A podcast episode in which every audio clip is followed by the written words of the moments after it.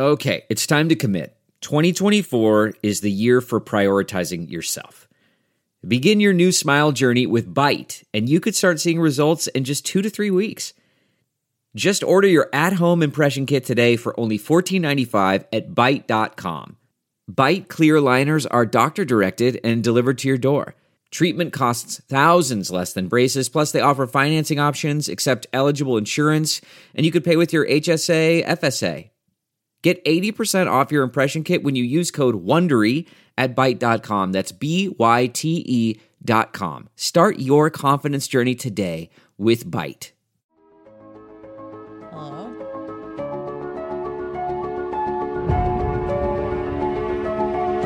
We're getting set up. Hello. We're getting there. I don't know how I feel about the song, but this epic tale we're about to tell Of a helicopter flying through the off the rails with Blummel. Friday, August 26th. Almost in the uh, ninth month of the year. of our Lord. of the Lord our Sa- our Savior, Psalm 9124, DD 214. Yes. My favorite verse from the Bible. I, I love DDT. Um, welcome to the program. Uh, wow, what an incredible interview with uh Alex Stein. Did you know who this guy was before? Because he somehow missed my radar, which I, have been a little bit off Instagram, a lot off Instagram, so maybe maybe that's why. But So I've heard his name in the circles because I, I saw that he was at the Turning Point USA thing. Okay. I, I kind of looked into that like one of the le- going on. the listed um like not keynote speakers but one of the people that were featured there Um, actually, so he took some video uh outside, like not harassing the protesters, but he Yeah. was with like in the getting in the mix. Um, and so there's I saw video of that, and then when Lummy started talking about having him on, I, I was looked did, did some more research, uh-huh as you kids say. yeah uh, i saw he i did look into a little bit the uh controversy with with dave portnoy and because i'm i'm a big portnoy fan i like dave portnoy i know i know you don't really care for him So too much yeah, when Alex said that was a work, I was kind of disappointed because I, I I don't like Dave Portnoy.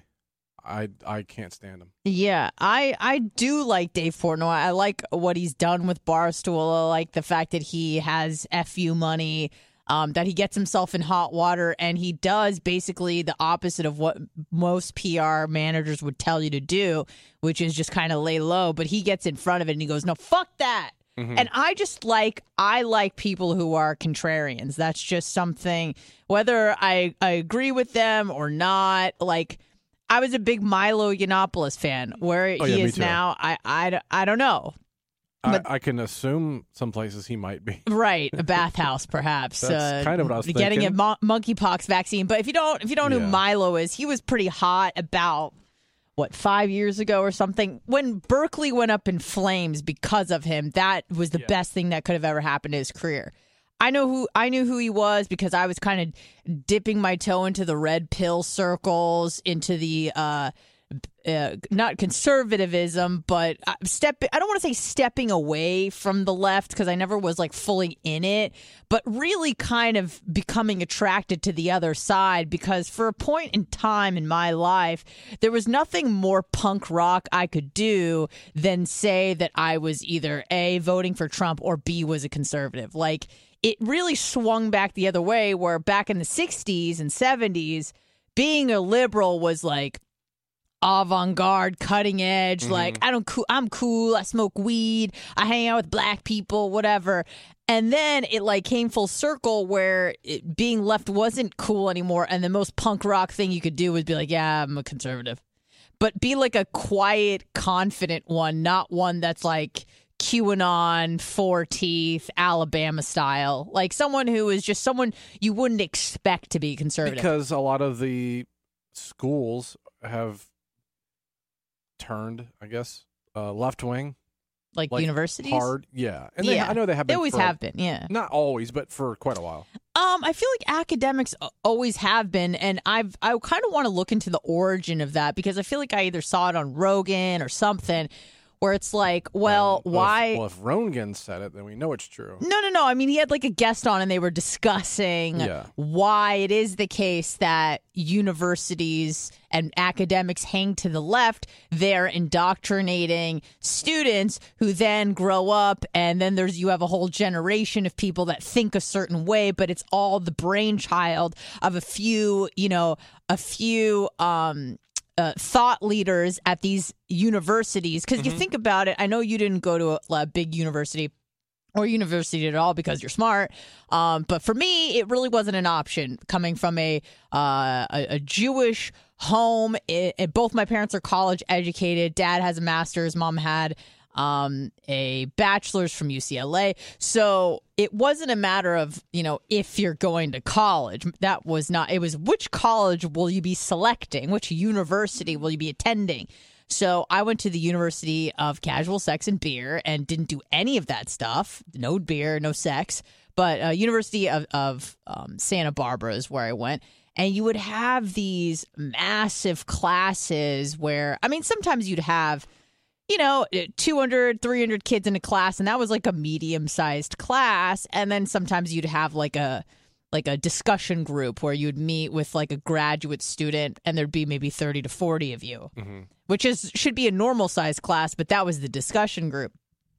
Well, there were some courses that I took where I mean, you're looking at a hall that would hold, you know, a couple thousand people and so you'd have maybe 800 classmates in one class. So you have one teacher can be spewing whatever the fuck they want to spew and you got 800 people there listening to them for 3 hours at a time once a week and you get enough of those courses and classes in um, you can really do a lot of I don't want to say necessarily damage, but you can you have a lot of influence over these people. Um, and I also feel like obviously you're you're younger, you don't know as much. If your parent or something like that is liberal, which a lot of them were because um, hello, I'm from California, then they send you to a liberal school. Then you just think that everybody thinks like you, and if they don't, then they are exactly what the media has labeled them the racist, this, this, that, and the other. Now, when I was going to school, I really wasn't involved in politics. I really didn't get involved in politics at all. I mean, not as a politician, but in terms of my interest until I was probably in my mid 20s. So, as a college student, um, I, I wasn't really involved in in much politically, but and it was left. Don't get me wrong, but it was n- nothing near the level that has emerged as of late. I was lucky because the circles that I rolled around in, the evolutionary psychology lab that I worked in, everyone was a libertarian. And I Okay. remember asking one of the professors slash grads, he was like an associate professor and uh, like postdoctoral student, but teacher. His name was Aaron Sell, and he did a lot of work with anger, which was interesting. And I took a couple classes from him, and he was funny, and he fucking hated Hillary Clinton. And he was the only person that would just shit on the left. This is back in 07, 08. And I remember we kind of bonded because he was making some jokes and I had some discussion with him and I'm like, dude, you have you heard of Louis C.K.? This is like 06, mm-hmm. 07. He's like, no. I'm like, you got you need to check out this guy Louis C.K. You're gonna fucking love him. And he did, and he was like the biggest Louis fan. And so Sure. years later, he'd message me. He's like, oh, I heard Louis. We've since lost touch, but at at the time, it was fun. And he was the only professor that I had that was openly against the left. And but he said he wasn't a conservative, and he told me that he was, you know, a libertarian. Mm-hmm. And I remember thinking, like, well, why is it that everybody in in like evolutionary psychology just finds their way to becoming a libertarian? And I can't remember the exact answer, but it's like you're a science oriented person. You understand that there is some sort of genetic determinism, but you're also open to the fact, and also, but also you don't believe in God because That's you believe in science. So. Yep. Yep. you you have this like appreciation for science, which uh, the left has lost, but you're also an atheist heathen. So people think that you're a commie. Yeah. So when you combine those two things together, you actually he's like, there's literally no other choice but to be a libertarian. There, so I, I, for the most part, libertarians, again, for the most part, because you know everything, everyone's individual and yada yada. Like they, they, lean right, but most of them are not religious. Doesn't mean that they don't have to be atheist or agnostic. They're just not religious. They can still be a Christian or they can still be whatever. but they're But there's- secular. yeah, they're they're just- secularly minded. Yeah. Yeah, um, that certainly was the case, and it's not even so much.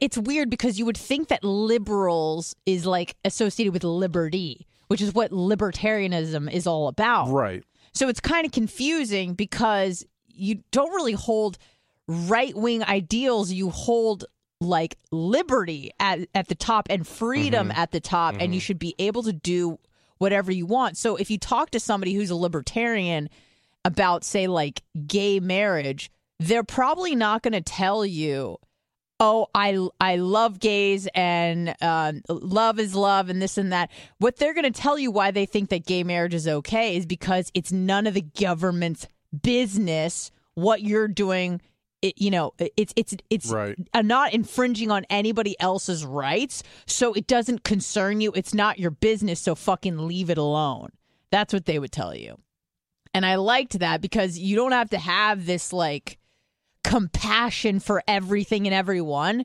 you would go, it's literally none of my business. It's fucking none of your business. Uh, continue on. And if you kind of have that mindset, I really think that that mindset is fantastic for personal success because you you stop concerning yourself with what everybody else is doing Right. and you just focus on what the fuck you're doing. And if you encounter a roadblock because somebody else is telling you what you can and cannot do that's when you have to go hey go fuck yourself.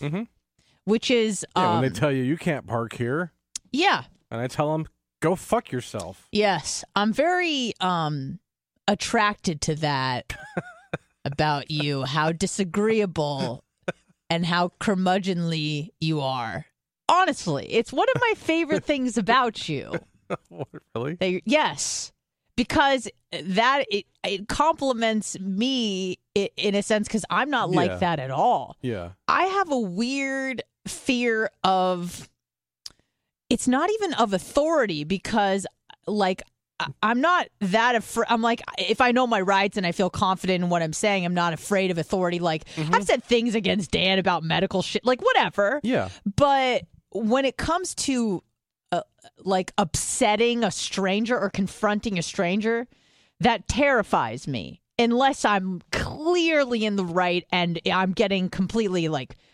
Oh, I'm always some- clear, clearly in the right, so I don't mind. I understand, but like even if I'm not. when you can just go to Publix and tell a manager to that you know you aren't doing fucking jack shit to his face, it, you can see the difference in personalities where you were like, what was the exact line you said to Jim or whatever the fuck we called him?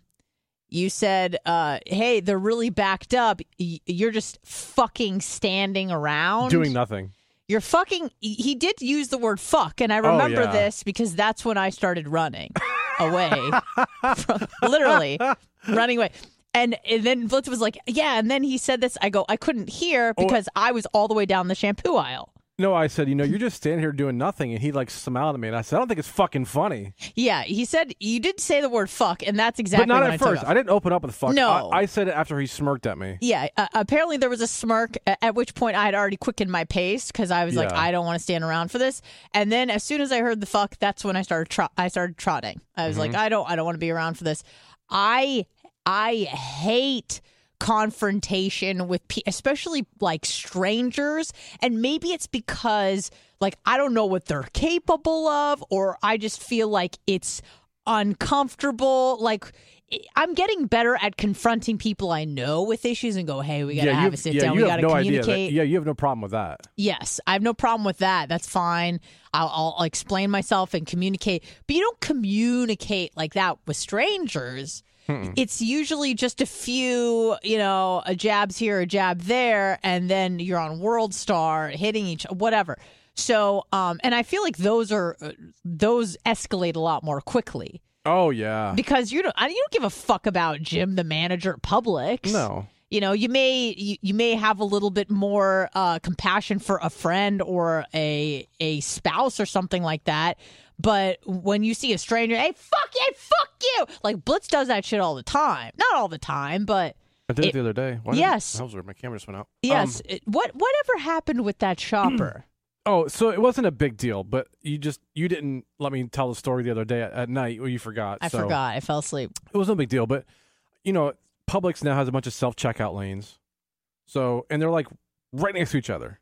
There's like six in the area of like two normal lanes. So I, I go up and this guy had his like his cart like in front of he was checking out on one and had his cart like in front of the one I wanted to use. So I like pushed his cart out of the way and he still like kind of had it in the way. So I'm like leaning over. I'm like, yeah, whatever. Like just some old guy. Like he was old, right? older, yeah, hmm. like he doesn't know what he's doing and whatever. Well, so I kind of had my cart like because I I couldn't put it up where it's supposed to be because he had his there, so mine was like kind of in the middle there. He got done checking out. I'm still, you know, scanning shit. And he goes to walk away and he grabs my cart, moves it, and I was like, Oh, I said it's okay for you to put your cart here and block everyone, but my cart's in the way. It's a big deal where you have to move it. And he was like, How old is this guy? Maybe like sixty. Okay.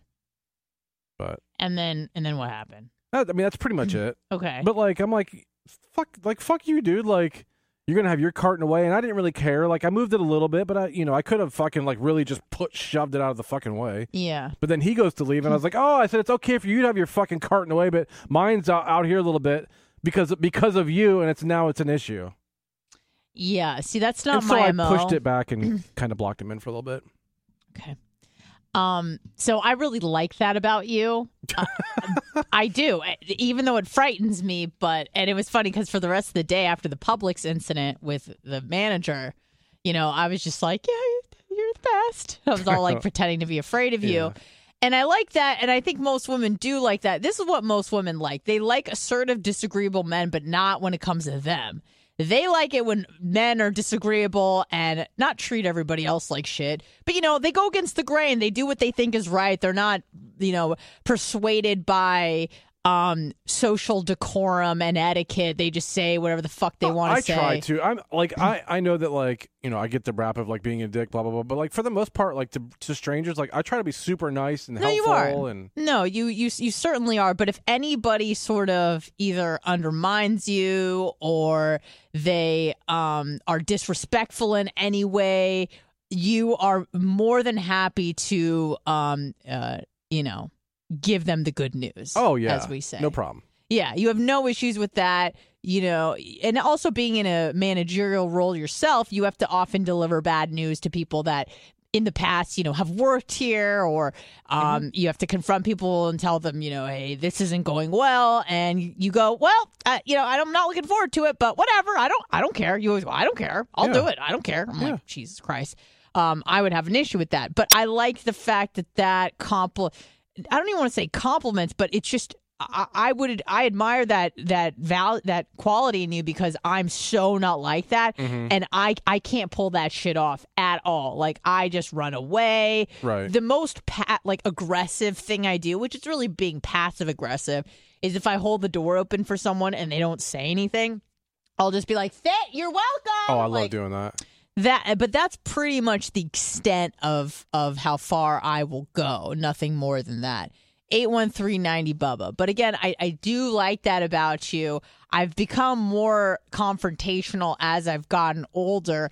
Um, I really did inherit that from my mother. My mother did not like to fucking stir shit up. Dad did. Dad didn't give a fuck. Dad's Yeah. calmed down gonna a say, lot. I, was, I can't imagine your dad Oh man. I have a vivid memory, and my dad's probably listening right now, so he could fill in the details. But Oh, you mean Philip PK Hummelstein? yes, he's Uh, sponsoring uh, the Bubba Chicken Sandwich reviews, Yeah. and more. Anything drive through. He's got like you know twelve different names now. Yes, I know. My dad loves them all, and will respond to all of them. Um, wh- I have a very vivid memory of my dad almost beating the shit out of someone at a Chinese restaurant. Like there was a moment where I was like, "Uh, this isn't good." I must have been about six or seven. Something got crazy, and then I remember there was another incident where, uh, because my mom owned a dance studio, we were checking out some. It was like a country club, Elks Club. What do you what do you call like an Elks Club? Is that A lodge, Elks Lodge, maybe. Yeah, like but what is that br- brand? Like um a clubhouse of not veterans, but is it? It's just Oh, like a VF was it like a VFW maybe? Yeah, a hall, something- VFW hall. something like that. And I remember we're checking this place out, this venue, because we're gonna do like some fucking dance performance. And it's me and my sister, and we had donuts. And I remember vividly eating the donuts. And the janitor or the guy that was working it there was giving my dad some grief. And I thought it was gonna get violent, like it was bad, as my dad was getting up in his grill. And I remember uh, just being afraid and eating a donut. Like I remember ha- seeing that and being afraid, but not that afraid that I it didn't lose my appetite because Right. I remember I was kept eating the donut, okay. watching like what the fuck is gonna happen. And when my dad got angry, like it was it was frightening. Like Yeah, not that he would beat the that. shit out of us, but you know, my dad circa like 1995 when he was uh how old is he now? Geez, in his 30s, late 30s. I mean, he was he was he was crazy. He was you know, out of two armies and when he came to the states from Israel, the way Israelis act was a lot different than the way Americans act. Like my dad was very confused at the fact when he would go like jogging in the morning with my mom and people would be jogging on the same sidewalk and they'd go, "Hello." It's like, "Who the fuck?" My dad would be like, "Who the fuck is that?" Like to my mom, "You know Mhm. him? How do you know him?" Right.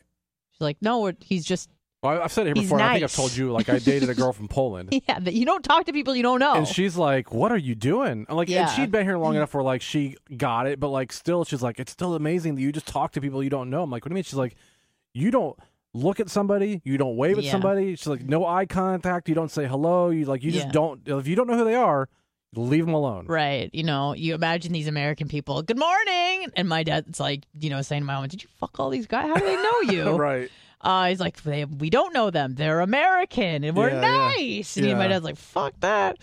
Um, so there was a little bit of a, a- a cultural shock when my dad got to got to the states. He's been Mhm. here I, uh, longer than he's been anywhere else. I was thinking about that yesterday. Like, you remember we went to my dad's cousin's house in Yeah. Sarasota, Mhm. and it's like we opened up an atlas. Maybe you guys can remember what a map is back in the day, like an actual map I love maps. they're very cool. So my dad's cousin uh, gets the World Atlas at out, and we're looking at South Africa because that's where my dad and you know Mm-hmm. his cousin are from.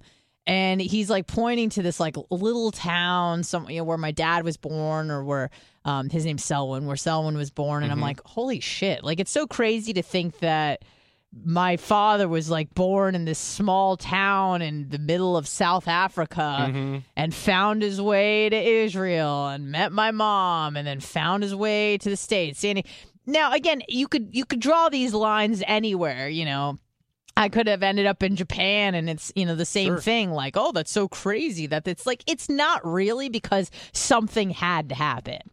If that makes sense. Like there had to be an outcome. The fact that it was what happened is like not that big. So for example, like a lot of people say, you know, when you're talking about conception, there was like 400 trillion variations of who you could be given the mom's egg and the dad's sperm, but it, it happened to be you and how Right. inc- incredible of a miracle that is. And it is, but also something had to happen. Someone had to win the lotto. The fact that it was you is incredible, mm-hmm. but somebody wins the lotto at some point. And so, you know, it's a, it's a small probability that you will be you, but at the end of the day, someone has to win the lotto, is what I'm saying. Yeah. 813 90 Bubba. So, What's up, Ty J?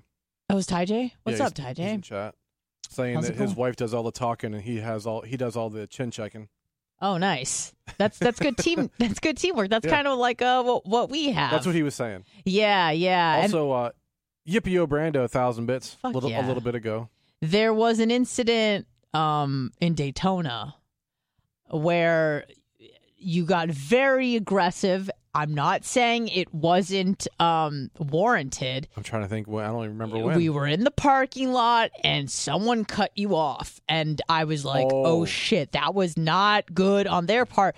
And here's the thing it was like a small parking lot. So you're just like fucking like right up on them. And I thought you were going to get out of the car and beat his ass. And I was going to be like, honey, bring your gun. I had it on But me. I immediately, when that happened, I like took the seat, rolled it back, and just I don't even believe in God, but I started praying Jesus. I was like, Jesus Christ, let me be okay. Oh Lord. You hate to see what I do when you're not in the car because that was nothing. Holy shit. I wasn't even close to that guy's bumper. There was at least three inches. Oh my god! I honestly thought you were going to get out and ha- exchange some words or Nah, hands. it's not. No, it's not worth that. No, but I- I don't. Here's the thing: is like people like to say that women are very emotional, and we are. But here's the thing: men are probably just as emotional as we are, but it's just a different emotion. So you know what I'm saying? So when we think about emotional, we think of someone who's sensitive or gets upset easily, or um, you know, makes a, a, mountain out of a molehill. Sure, but when it comes to the male psychology, there's anger, there's testosterone, there's aggression. So for me, I'd be like, oh, that guy cut me off. That beep beep, not nice. But you will fucking go up there. What's up, motherfucker? so um, you are very um, emotional. How am as- I gonna go? ch- ch- brrr? the, I don't know. Chit chit is a shotgun. Shotguns don't go. brrr. Listen, buddy. We I've limited knowledge of guns, okay? So they all make the same sound and they all go "Shh, shh, say hello to my little friend. That's how I imagine Well, things happen. The AA-12 did, but I don't own an AA-12. Right. So, you know, although I am more certainly more emotional when it comes to, you know, getting upset or being oversensitive or something like that, you know, you and most men are um, more emotional when it comes to e- escalation of violence. So I typ typically avoid that, and I think that's pretty female typical. But you are not afraid, and you will dive right in. Yeah, but like I won't get out of my car. I mean, I don't know. Here's the thing: when you're like fucking drunk on an emotion because you're not thinking straight, I don't know what the fuck you're capable of. And what if what if he gets out of his car? oh, then pro- I'm getting out. Exactly. But but he but. Do you understand how this could I'm not- escalate but very I- quickly? I'm not gonna just get. Actually, I probably wouldn't just for some legal reasons. Um, but um, I wouldn't get out. I would definitely wouldn't be the first to get out. Okay, but you wouldn't go out of your way to avoid it if he got out of his car. Um, I I still wouldn't get out of the car. Okay, um, because you know what I'm gonna do in that situation. I'm a I'm gonna do Pee what I do pants, best: Pee your pants. pee my pants and run Oh, and fart oh. and, and pee. The door and open run. and you hear. Yeah, and just fucking run. That's what I know how to do. A get away from conflict is, is run. I'm not gonna be like, you won't see me next to you, babe. Stop. You won't see me next to you being like, hey, get away from my man. No, Hey, that's I fine. fuck. Goodbye. What good am I to you? Zero. I don't have a gun. I obviously can't fight a man. Bitch, I'm leaving. jujitsu and she's running away. yeah, jujitsu doesn't really help when the other person has a fucking gun, idiot. Oh well. I don't know what that guy's carrying. Oh, what am I gonna do? An armbar on you? Oh, you just shot me in the fucking face. Well, whatever. Guns shoot for a long distance, so running won't do any good. Yeah, yeah. No, well, I'm hiding behind. I'm pulling a lummy. Uh, I'm hiding behind cars, calling nine one one. That's how. I, that's how I deal with that situation. Um, that's I- not for me. I think um something happened. Like what? Uh, gunshots and lots of good. There's blood everywhere. yeah, it's not gonna be good. Not gonna be good for anyone.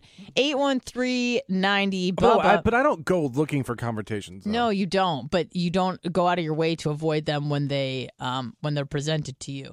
Which again, I like, and it, but it also it But frightens like if me. if I'm in the wrong, like if it's a traffic situation and like I'm in the wrong, like I'll be like, hey, I'm sorry. Like I'm, you know, I'm not trying to like.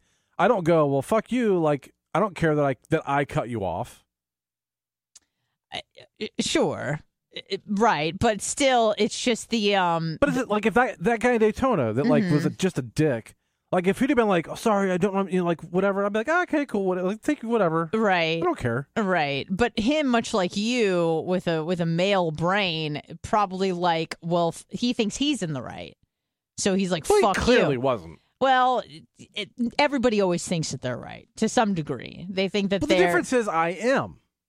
of course 81390 bubba let's take a phone call hello who's this This is Frank Saladino in Jacksonville, Florida. what's up frank What's up, Anna and Blitz? How are y'all? close enough how's it going Fantastic. Thank you for taking my call. I do wish Blitz we could have some more gun talk on here from time to time. well, i'm doing the best i can sir go.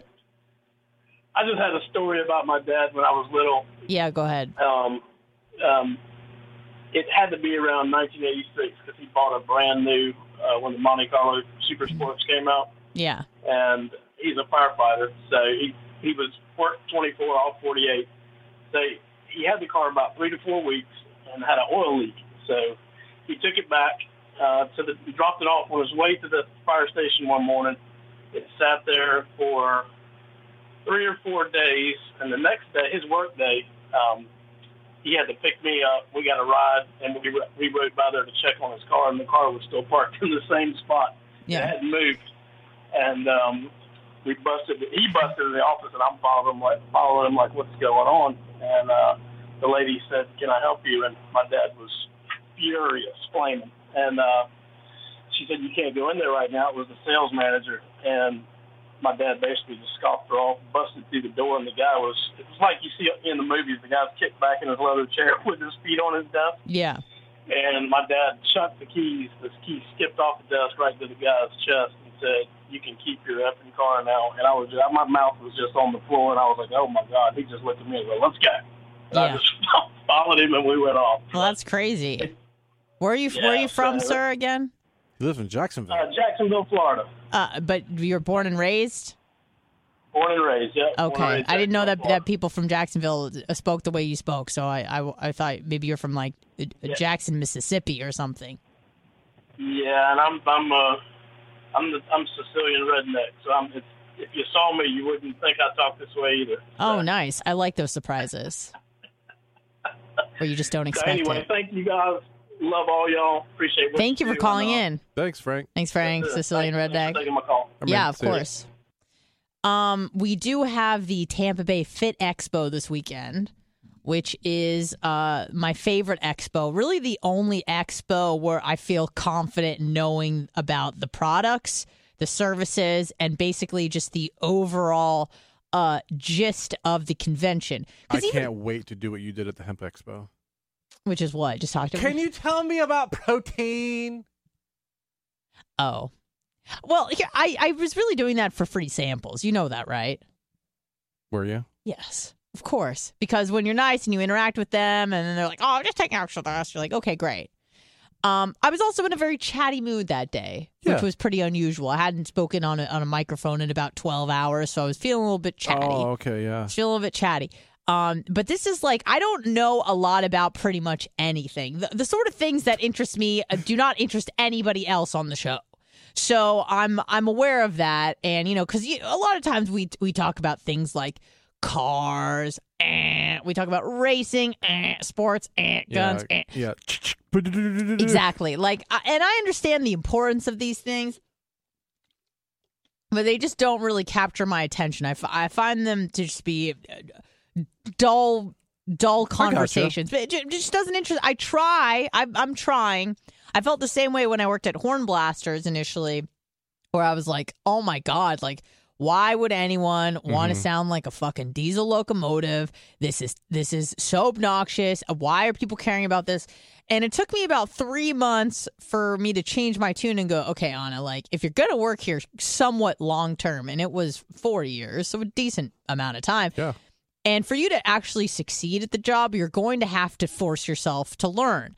And when you're trying to force knowledge into your brain that you don't want to learn, it's very hard to remember things. If there's something that you're not interested in, learning about it is the like the worst. it's ever. horrible, which is why you could talk about cars all, and sports all day. I'm not mm-hmm. retaining anything. Mm-hmm. But when it's like a of someone's birthday, like I'm just like, oh, I remember that. Oh, a history fact, whatever. Uh, and it, it, it's crazy, like the discrepancy between my ability to absorb information that I actually want to learn versus information that just goes in one ear and out the other.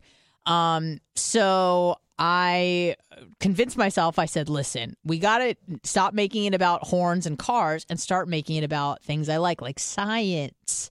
So when I kind of changed my perspective from it being about, you know, cars and automobiles and redneck shit, I was like, this is a science project, which it is. And let's look at it from a more cerebral point of view instead of, you know, scoffing at these people, at the the, the clientele, the the the people that are purchasing these horns because they were, you know, oftentimes I'm not going to give any sort of uh, stereotypes, but what you would expect from people that, you know, drive around in in F one fifties, Ginnie Springs, blasting country music, and you know, an A IQ bunch of 12. Sicilian rednecks. Precisely. So I I decided to kind of change my tune. At that point, everything just came flooding in, and I, I was able to recall information and metrics about compressors, tanks, fittings, like all these things. Just I was able to mm-hmm. to learn and recall and remember because I stopped say I stopped resisting, and I'm mm-hmm. like stop looking at it like something that you assume you're not going to be interested in, and start looking at it as something like in my head I'm like I feel like I'm a fucking mechanic, and I'm like I don't want to be a mechanic, Right. but then if you start looking at it like I'm a scientist, Oh. then all oh. of a sudden I was like, oh, white coat, like we got the goggles on and clipboard. so clipboard, right? Exactly. And everybody knows I like to analyze uh, uh, people and things like that. So when I changed my perspective on it, I was able to really absorb the information. And it was just so funny because when the guys would go to SEMA every year for a week, which is this big aftermarket uh, convention in Las Vegas, I was the tech guy hmm or uh the um uh, uh not what is not error what is it? Yeah. Tech tech support. support. I was tech support. Right. So it would be funny because you'd have like a guy answer the phone Mm-hmm. and they'd be like tech support and they'd be like one second and i'd be like hello? And they'd be like tech support. I'm like this is tech support. Your valve's backward. Goodbye. So wow, that was that's, fun. That's uh, great customer service. it was great but they appreciated it you know? Most, most did not. to be yelled at and then hung up on. by, by a chick telling them that they were rena- Renaissance. You stupid idiot. You've called three times. You have the same fucking problem. Turn the valve around. It's backwards directional valve. Um, yeah. So that was uh that was kind of like the mind shift that I needed. But anyways, the Tampa Bay Fit Expo is my jam. I like it. I like uh I like learning about uh fitness, the body. It's a fun community to be a part of Yeah. because Fitness. I know what you're going to say. Um, what I like about the fitness community, it's kind of been, and it, forgive me if you if you think I'm wrong, but I don't think that I am. But I feel like the fitness community has kind of been co-opted by, um, like the conservatives, because I've yet to meet a guy who has, you know, big muscles, juices all the time. Doesn't necessarily have to juice, but they uh they work hard in the gym. Those guys typically are not liberals is what I'm realizing. And if you think Very about it, few. very few. And the reason is is a lot of the things overlap with conservatism. First, number one, toxic masculinity. Now, tell that to a guy that is a, a fucking bodybuilder who is whose livelihood predicates on the fact of having the perfect male physique. Mm-hmm. That guy doesn't want to hear about toxic masculinity because that Bro, toxic what? Exactly.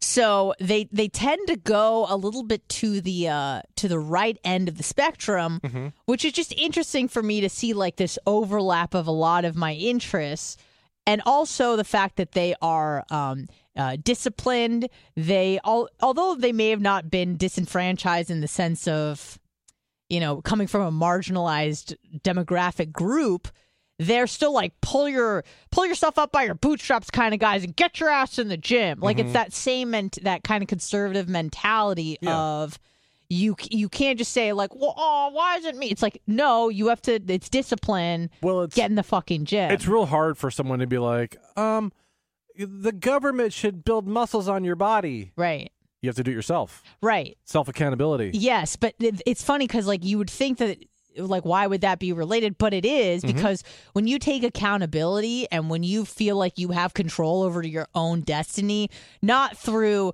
um, people just telling you that you should love your body but by actually going and improving your body and then getting Doing it. Right. And then getting positive affirmation or positive results, or you start pulling hotter chicks, or whatever the case may be. It transforms your life. It gives you self confidence. Now you start applying that way of thinking to everything else, to finances, to whatever. And once you become more successful, the last thing you want to do or is is say, oh, well, I'm just fucking lucky. It's like, no, I fucking worked hard and I earned it. Yep. So I kind of like that aspect of fitness and kind of where it's going. But um I do find though that like the bodybuilding community, or not even bodybuilding, but just you know people that building their bodies. I understand what you're saying. not just people who like casually work out or whatever, seem to be more on the right. I think the the those that still care about their body and all that on the left tend to be more like runners, swimmers, bikers only, like that don't lift weights. Huh.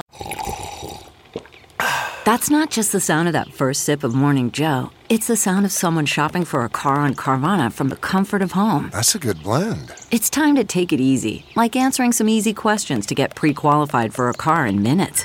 Talk about starting the morning right. Just like customizing your terms so your car fits your budget. Mm-mm-mm. Visit Carvana.com or download the app to experience car shopping the way it should be convenient, comfortable. Ah. Delve into the shadows of the mind with Sleeping Dogs, a gripping murder mystery starring Academy Award winner Russell Crowe. Now available on digital. Crowe portrays an ex homicide detective unraveling a brutal murder he can't recall. Uncovering secrets from his past, he learns a chilling truth. It's best to let sleeping dogs lie.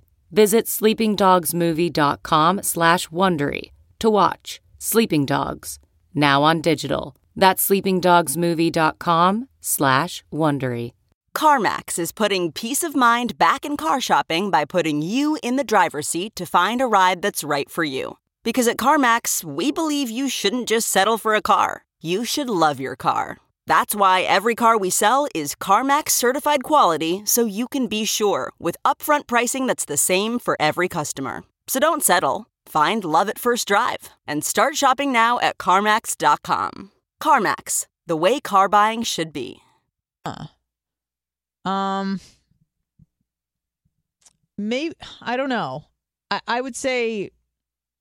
I I mean, well, I, I've, I- I, have no data points for this. Yeah, and so I mean that's know. a that's a, a vast generalization, obviously. I mean, I think that there's a big difference between someone who like casually exercises to just try to stay fit versus someone who is like a competitor. Because I think most and maybe I'm wrong, but I would say most competitors who actually have to like put in a lot of work and really be really disciplined, I almost see how I don't see how they could uh, lie on the left if they're tr- real competitive athletes. Yeah, and especially even my most liberal friends and this was an interesting assessment i made um, i had a friend from college visit you actually met her at a wedding we went to recently but she came to visit me about three years ago and she brought a friend and this girl um, was a competitive she was i think she was a competitive runner or cyclist or something and they're both super liberal her friend okay, okay. not my friend my yeah, friend Gotcha. Cammy uh, Mhm. doesn't have an athletic bone in her body. She's very fragile. She's a tiny little thing. It's, you just just fall over. Um, but her friend, who's also quite thin, but you could tell she's like an endurance athlete. I can't remember if it was cyclist or or a swimmer Okay. or something, but she she did something, and I remember how reluctant she was to tell me that she was not okay. And again, they were both from a very liberal community, very left wing, but was her friend was very reticent to admit that she was not okay having trans women in women's sports because she herself had competed and she's like there's just no fucking way they there's too much of an advantage. Mm, it's not fair. And then she i love it when people you know that don't know me very well they're like but i'm think they should live their life? And because mm-hmm. as if i'm gonna judge them but they don't know me. So they want to cover their bases and um, I go, yeah, I agree with you. It's completely not fair. This has nothing to do with you saying that they shouldn't live the way they want to live. Yeah, absolutely. You're just saying that if they're trying to compete with natural born women, it's not fair, you know? And I experience this about three times a week when I'm at the um, at Matt Arroyo's Gracie Tampa South gym. Um, biological differences, but also size differences. But also, here's the thing: I rolled with a guy who was about my size Okay. in on Tuesday or Wednesday. And I'm thinking like not that it was going to be easy, but I thought like okay, it's going to be more of a fair fight, which More it even. kind of was. But even if you're the same like weight or within the same weight range as a man, the body composition is just totally different. Mhm. So like And you're a strong person. I'm a pretty Like, strong person. You, are. Like even a guy who is maybe about 135, 140, small, petite. He just has so much more muscle mass, mm-hmm. given he's not a total fat, like he's just a normal Sure. dude. He just has a completely different body composition than I have, even if we're like, even if he's like 5'4, 140, and I'm what, 5'3, about 120. It's just totally fucking different. So, you know, and I was just getting my ass handed to me the last three days because there were no no girls really my size that I was able to to roll with. E- Either the girls were, you know, much larger and outweighed me or were there's one chick that's like um like 5'11 6 foot like 200 pounds and she she submitted me twice in five minutes and i just got so angry and i'm like oh no she's like 90 pounds heavier like you can't get She's like almost you more than you. you know, if she wants, right, if she wants me to go to the left, like I can't not go to the. I'm go- I'm flying to the left. She just kicks me over. Yeah, yeah. So I actually roll much better with girls, women about my size because then I feel like Well, it's a of fair fight. course. And also, when I fight men, I don't use as much strength as I would with with a a, a chick my size because why that is. because it, it's wasted effort. It's like, why am I even Hmm. trying? You know, if if if you and I are fight, it's like obviously you're gonna win. So why would I even give a hundred Yeah. percent? Whereas with I'm where when I'm rolling with someone that's my own size, I am motivated by the fact that I, there's a potential for me to win. Yeah. So that's kind of where the difference lies. Uh, let's take a quick break. Perfect. Uh, we'll be back in a few minutes, and then um, I'm going to take that call. Okay, don't go anywhere.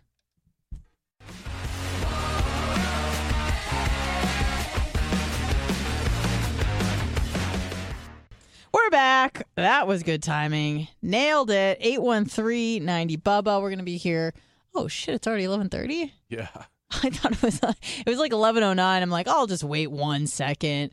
Um, and then 20 minutes just fly and don't forget, at uh, noon today is the Krispy Kreme review. I'm so excited to watch that. And I know someone else who is going to be too, aka Philip at JP Morgan Hummel. Hello, who's this? Hey guys, it's Brian from Philly. How you been? What's, What's up, up? Brian from Philly? Brian. I haven't talked to you guys in a while, man. I'm still listening every day. You guys are killing. I usually don't listen in the morning, but I watch the uh, the re- listen to the replays. Cool. Uh, That works. still Appreciate it. laughing my fucking ass off every day to you guys. Good. Great. Thank That's what you. we like to hear. Blitz, when I uh, stream you guys or just listen to it, is there a service that makes the most revenue for the show? Like, what's best for the show? Sometimes I just use Tune In. Um, I mean, probably like if you're watching a replay, the the one that makes the most sense probably YouTube. YouTube? Yeah, All right. but uh, like whatever. Doesn't You know, really as as matter. no, as long as you're listening, man, that's all. That's all that matters. All right, man. But- Hey, what's the uh, what's the date for the party? Barp, Yeah, January going. I just- 14th, January 14th. 2023. Ew. I know. That's All right, well, I'll definitely be there. Oh, All right, cool. fantastic. Hey, Blitz, do you have any interest in a uh, Desert Eagle 50 AE for a great price? It only has 11 rounds through it. Uh, what color? It's that uh, it's that like bronze color. It's got the Cerakote coating. Possibly. Yeah, I got a, a shoulder holster, three magazines, and five boxes, of, four boxes of full ammo, one partial box. Okay. Magnum Research ammo. But I'll give if, if someone from the show wants to buy it, I'll give you a great price. Email me or or whisper me All or right. something. Okay, should I email you on the uh, Bubba show? Yeah, that that works. I'll get it and I'll I'll right, reply to you. All right, guys. Yeah, I'll send you photos and everything. Cool. All right, Thank man, you. I'll see Thanks. you Brian in from Philly. January. I'll be back in Florida in three weeks for a couple months, so uh, Awesome. I'll be around. Cool. See ya. All man, right, see ya. Bye. Bye bye. You'll like shooting that gun. I'm sure I will. It's gigantic. Hello, who's this? Perfect. Riz is in chat. so Hello? don't. Hey guys, this is Gary. How are you? What's up, Gary? What's up, Gary Bear? Reem, I have a question for you. Okay. I can understand why J- gym bro meatheads are conservatives, but why are red states the most unhealthiest states in the country? Oh, because there's a lot of fat asses too. Yeah, imagine. So red states are a bunch of fat asses. is oh, Well, I, I take think you're, you're you're missing the point. I didn't say that all people who are red are fit. Yeah, not by I said any that means. all not all people, but a, a good and growing majority of people who do lift, especially, hang to the right. Yeah. They're not evangelicals typically. Yeah, meatheads. Meatheads. So that means Yeah, that doesn't meatheads. mean that they're they're synonymous with one another. I didn't say all people who are red are fit. I just said most people who are super fit tend to lie a little on the on the on the right side. That's no meatheads, gym bros Okay. tend to be. Thank you. I think uh, fit people are across the board. But yeah, we, we, we specifically were talking about people who lift who are who lift weights. Yeah, serious about lifting weights, not someone who goes to yoga once a week and just lies down, falls asleep. You don't have to. You can you can lift weights every single day and not be uh, all roided out. Sure. But even Yeah, okay, but people who lift weights could be a typically are gonna are gonna adjust their diet and try to look good because what the fuck is the point, right? Exactly. But a meathead uh, uh, uh, who drugs their knuckles across the ground, yeah, I can understand them being conservative. Sure. But not Yeah. evangelical. It's like a different brand of of. I don't even want to call it conservatism. I would call it more just uh, uh, accountability. People who are big on accountability and who don't adopt the victim mentality. They People don't go, that "I'm think- would small. They, I'm so terrible." they think for themselves. yes.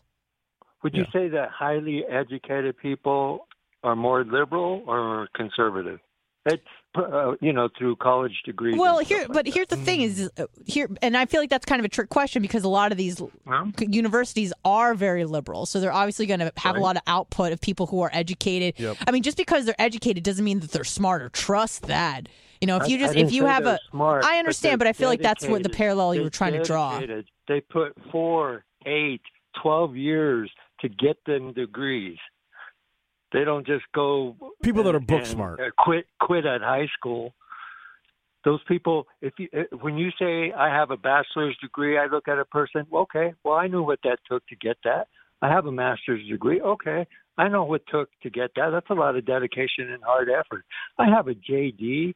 Oh, okay, I understand what that took. That takes a lot of dedication and effort. I mean, does oh, it I a really? a, a medical doctor's degree? Oh, yeah, that. But there's a lot but of that's, that's a big difference than like a, a bachelor's in communication. There's a lot of people with degrees that are stupid. I didn't say that. I said No, I did. dedication and effort. Dedic- You're talking about bodybuilders being dedicated and have this effort because they're conservative. I'm saying liberals not are what she said. dedicated and, and and and and put a lot of effort into things because they have these advanced degrees. So don't take dedication and effort as just merely oh It's I have it's. muscles. I, I hate to break it to you. It's it's not that hard to get a degree. You don't need to put that much effort into it. It may Oh, take you okay. That's four why and five years. Everybody has one. That's why everybody has one. Exactly. 'Cause it's That's why everyone has Yeah, one because they're much. easy to, to get. They're very easy to get. You can have- get a C minus average and ta and be like a part time student for six years and get a degree. It's not that hard. It's Right, but really you can not get that a hard. job. Uh, Most successful. You can you can you could be at the at the front of your class and get an MBA and still have a shitty job.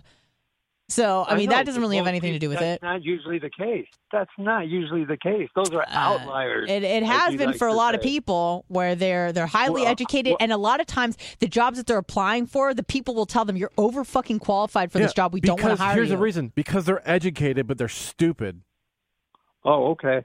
Like uh, people who get degrees in, in, in, in art probably aren't going to be the type of people who make billions of dollars. People who to get degrees in English aren't going to be either. But you know, money isn't the whole thing. Okay, well now you're you're changing the, the goalposts of everything, right? Now I'm first it was education, now it's money, then it's happy, then it's changing it, eh, and you- you're you're saying success. You're say, you said success. what what did I say success about what? There's a lot of successful people who who don't have degrees, but there are many, many more who do. Okay. The, the likelihood that you're going to make four times uh, if you're a, if you have a high school degree, you're probably going to make less than a person than with a bachelor's degree. And if you have a bachelor's degree, you're probably going to make less than someone who has a master's degree. And if you have a master's degree, you're probably going to make less than someone who has a doctorate degree. those are true. I mean, not necessarily. I, I mean, I don't, I don't, I don't know exactly the stats, but you can start a business when you're 18, or you could be I on know. TikTok or whatever, OnlyFans, and you could be made you in the top one percent, but all you are is just a glorified whore. So I mean, like, I don't know exactly the parameters you're putting on this whole argument, but there's so many variables to take into consideration. I just said, I told you, degree and salary, Okay. degree and income. Well, I think hi- we're learning more and more that uh, the, your degrees really aren't panning out the way that we thought they would, right? A lot of people are taking to internet, to uh, starting an A OnlyFans, people- to being a a TikTok lot of people- superstar. okay, Donald Trump. People are telling me. I'm hearing people say. A lot of people tell me, "What are your stats?" Your stats don't prove that. It's still proven that the person with an education will make more money. Period. No, no. That that fact I mean, all- That's you have to do to out dis- to to uh, debunk that argument is pull out a full, full exam- a few examples of the opposite, right? A so you- few, a right? few. No, but you're telling me that they the will be. thing. They're going to make more money if you if you do get an education. No, they won't. You need to stop telling people that they're going to be more successful just because they have a college degree. That's not necessarily the case. Mm-hmm. It was in my parents' is. generation, but times have changed, It is a Gary. I know you're living in 1985, but it's It is a 2022, buddy, and we gotta go. Bye. Eight one three ninety, Hell Eight yeah. one three ninety Bubba. Wow, I, I, maybe you are rubbing off on me. And I don't think I don't think here's the fucked up part. I don't think Gary's necessarily wrong. I just think going forward, the way you see it is definitely going to be how it is versus how how it is now. Get like as of today, I'm sure the higher educated you are, chances are you're going to make more money. Yeah, but is I'm that sure- really a product of the education, or is that a product of you came from a good home, you have good work ethic, you have people who are, aren't going Sure. to let you fail, I, that I sort don't of shit? I don't disagree that the the, the reasoning behind Yeah, that. yeah. But but what he said was There's a correlation between these two. two sure, and I, and I don't Sure. disagree with that. I, I you could say, you could make it, an argument that there's a correlation, but it doesn't mean Yeah, I- causation. I think right, and I think on that specific issue, I think he was actually right. But going forward, he might not be. But as of today, absolutely.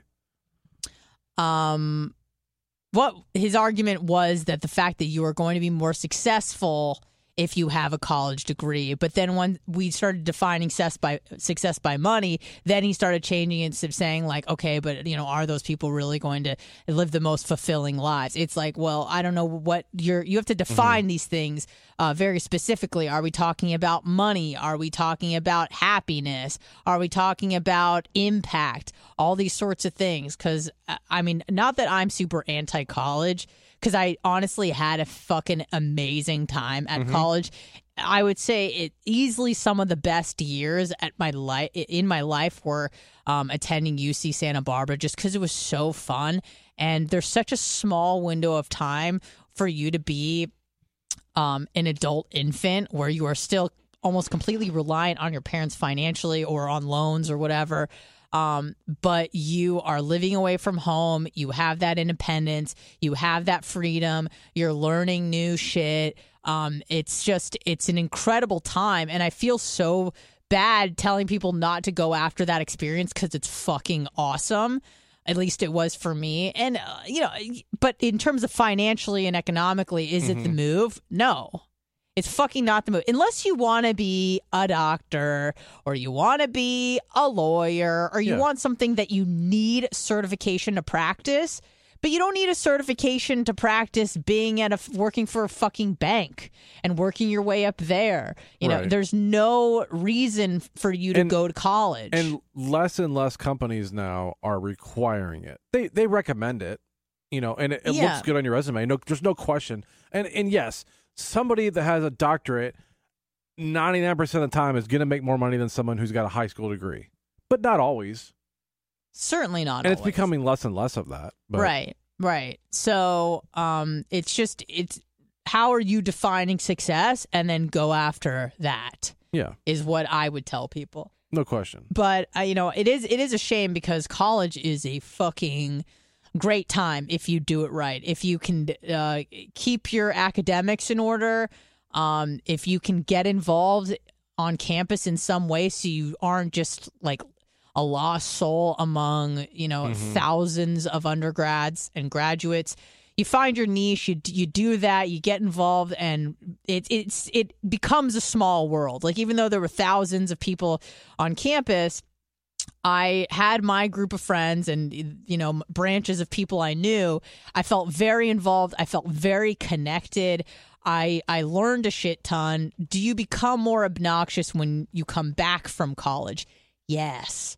My my parents um, were very vocal about that. I apparently left for college as a sweet, nice, good girl um, who was afraid of authority and was afraid to challenge her parents, and then came back from college like that year during Thanksgiving or wherever, and I was just a fucking nightmare apparently because I you Compared know to what you were. Right. I just thought I knew everything, and I did. No, I didn't. But I just came back with some new ideas.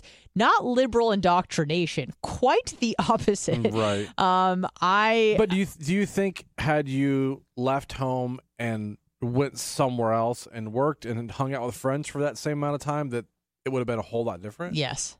Really? No, no question, it would have been different. Okay. Yeah, no question. Um, just because you're you're being exposed to so many ideas and things you would not have been exposed to, which I think is good for your for your mind and your brain. Here's the thing: I'm not anti-education. Like I love being on campus. You know, Bubba was talking about. He's like, school wasn't I'm- for me. Dude, out of anyone, I'm on campus the most. Yeah. I don't think the pool does it counts, but uh, I don't think the UT volleyball courts count. But yes. Oh, well, I said because I'm always on campus. yeah, we know, we know. Um, but Bubba did say that you know school wasn't for him. Being on campus, staying in a classroom, and listening to someone give a lecture. That's where I fucking thrived. Like I loved that shit. I loved. There's like an essence to academia that I even felt it briefly. I went on the USF campus, the satellite school in uh, St. Pete, Okay, and I went to go see. Um, do you know who Joshua Johnson is? I do not. He's the host of 1A for many years and on NPR. I was a big Oh, fan That's why. I of don't 1A and it would it would air live from like 1 to 3 p.m. every day. I'd always Uh, listen. Fucking liberal breeding ground. NPR. Um, I didn't. I just. He was great though. He was fucking good at it. You know, it's one of those people like Oprah. You don't agree with maybe everything that they say, but they're fucking good at what they do. yeah. This guy was fucking good at what he did. So he was going to do a live show at the University of South Florida in, in St. Pete. And I got tickets to it and I went by myself because I'm a loser.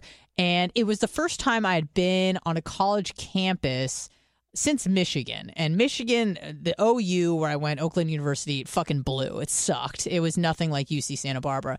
But this was more similar to UC Santa Barbara in terms of like architecture and it being like an outside school It was beautiful during the day. Like Santa Barbara's a, a gorgeous place. So I'm walking through the campus and I'm getting all these feelings of like what academia feels like to think that like wheels are turning and people are making innovations and you're learning new things you wouldn't be exposed to. Like, I fucking love that shit. Now, it's unfortunate that it's been, you know, um, riddled with this sort of corruption where the tuition costs are rising. Student loans are getting forgiven now, which I'm privately celebrating, but you know, publicly I understand it's not great for the country and we're making taxpayers, you know, more accountable for decisions they didn't make often, which is not fair. Um, but nevertheless, school is cool. Okay, I liked school. I did great in school. I loved going to UC Santa Barbara. I moderately liked uh, Oakland University, except where my department was a penitentiary. But the rest of the school was nice. I like that shit. So it's unfortunate for me to tell you not to go. And there's no fucking way in hell I would have a lot of the ideas I have now if I didn't go to school Okay. because one of the first classes I took was an evolutionary psychology class, and it changed the way I thought about everything in hmm. terms of just like the reason for, you know, certain behaviors, the reason for like, why is it the case? You know, because we'd always say, like, oh, we're just with him because he's rich. And I didn't realize that was ingrained in my fucking DNA. Right. I didn't realize that, you know, I thought guys just liked pretty girls just because I didn't really think about, oh, it's because their face is symmetrical and symmetry is an indication of health. Like all of these things started to make sense and I started getting really into it. And I completely lost God within the first six months and came back very um, it, ardent about my new ideas and things I'd been exposed to, almost I would almost like I don't want to say troll my parents, but I'm like, you guys still believe in this fucking bullshit? Right. The fuck is wrong with you? Have you really thought about it? It's fucking dumb. And my dad was like, Jesus, all right, don't go to fucking synagogue anymore. And my mom kind of said like the same thing.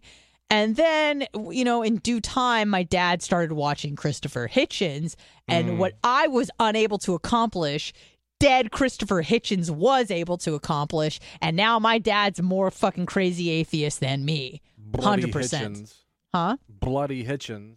Yeah, he's um if you haven't checked out Christopher Hitchens or you don't know who he is, he's probably one of the first of all, his voice is just next level. I mean, it's just the most beautiful baritone British voice. He sounds so posh and so fucking smart with his like cigar and his whiskey, just telling these fuckers to, you know, kick sand or kick rocks. But um yeah, I uh I, I collected a lot of ideas and kind of it, it taught me how to think. And again, I was very lucky in the sense that I didn't go. It, I mean, I graduated in 09, so it was although it was liberal, it the, no one was using the term woke. You know, it was like, oh, we're liberal, we're open, we're progressive. Yeah, progressive. Right. please. But it wasn't like this. I still remember seeing um, the campus Republicans on campus and they weren't being harassed. Like I remember those days where you could openly say, "Hey, we're conservative," and we just go, "No, thank you." Like it was polite Mm-hmm. society. Um, a lot of people weren't, you know, you would see people engaging and stuff, but it wasn't any protesting or crazy or bashing people or calling for people to be canceled and safe spaces. Like none of that bullshit existed when I was in college. So again, although it was liberal, it certainly wasn't like crazy, crazy woke. Um, but I was always attracted again to ideas that I shouldn't be engaging in. And I remember my my friends would tell me, you know, my dad was a big fan of Michael Savage and still is. Okay, and yeah. so Michael Savage wrote a few books, and my dad gave me these books, and I started reading those books. And my friends, one of them who was very politically um, motivated, politically involved, and still is to this day very liberal. She's like, "Why are you reading that book?" And da da da. And this guy's that, and he has these ideas, and he's a racist, and he's that. And I go, "Well, let me fucking read it. Like, let me tell you he's a racist. I would like to know." Same with Bill O'Reilly. They hated Bill O'Reilly. He's a racist. He's this. He's that. I go, "Well, have you listened to him though?" And they go, "No." And I go, "Well." Maybe we should listen to him to confirm that he is, in fact, what you're accusing him of being. I was always you know in favor of saying, well, if you hate them, you should at least be listening to them, Yeah. so you can confirm that your beliefs are correct. Because don't you want to be right? You don't want to just dismiss someone you've never heard speak. So I'm like, well, if he's a racist, like I'd like to listen to his ideas because mm-hmm. then I will know I'm definitely not that. But you know, Bill O'Reilly was making some great points, and um, I I became uh. I became exposed to Ron Paul and his ideas on immigration. And I'm like, these are great points. It's really a slap in the face to people who came here legally, like myself. We shouldn't just be letting everybody and anybody just walk over the border. That seems rude. So, um, yes, I'm very grateful for my time at UC Santa Barbara. But again, it's like, is that worth the re- paying off a student loan debt for the rest of your life? And, you know, it's unfortunate that the Biden will pay it off. Don't worry. yeah, it's unfortunate that we're told, or at least it's like you're not told. It's like a tacit understanding that you're going, like what Gary said, you're going to get a great paying job once you get your degree with community, you know, of women's studies. Yeah. You're going to get a great paying job, and then you'll be able to pay back all those loans. And that's what I was told. And again, to be fair, I'll take accountability. I could have paid off those loans had I got a, a real job, but I wanted to tell fart jokes with Yeah. you guys. So, you know, I exactly also me. So I I made choices that made me poor but happy. You know, I tried to go into the academic route and I failed because I was like, I I hate this. I can't do this. I want to have fun. And so I put myself in a career that's maybe not the most lucrative, especially right now, radio, but I'm having a ball and I'm able to express myself in a way that most people are unable to do. But you know what helps though? When people like Bub Army Grunt s- send in some bits. Like Three- how many? 314 and 214. Woo! Thank you guys very, very much. Um, we'll take a couple calls and we'll get the fuck out of here. Hello, is this? Hey, what's up? Pedro the pool guy. What's up, Pedro? How's your hot wife? Dogs. Uh, she just left this morning. Hold on one second. Fuck you, Gary. Okay, I'm back. Um, I gotta tell you, he really pisses me off. How can anyone be so fucking stupid and just close minded? I mean, I got so I went to FAU. Took me seven years because I had to travel. I got my my bachelor's degree, and they said the same thing to me. You're gonna get this great job. Bullshit. Mm-hmm. Right. Bust my ass, try and make anything. Then I Mhm. started my own business. Went broke. Finally made money after my first couple of years, and you know, had I had the degree, maybe I would have made more. Had I not, maybe I would have made more. Who's who's to say? But I ended up having clients who had zero education Mm-hmm. and were multimillionaires. Of course. They did it all by learning through the hard knocks of life. So And also, know- a lot of employers value experience. So if you Right. have experience because someone's dad gave you a job doing something and you worked your way up, now out of out of school, right? I I have five years of experience because I didn't go to college. You went to college for six or seven years. You have zero experience, and people are hiring me over you. Right. And that's what just happened to me now is that, you know, I'm 40, I'll be 45 this year, and I got a job that I've been trying to get for a year as an adjuster. Mhm. Well, someone finally said, okay, you have no experience in this realm, but why don't you come in for an interview and, or, you know, meet us on Zoom. And they hired me because of my experiences. And, you know, yeah, I've had legal shit happen to me. My dad was an attorney.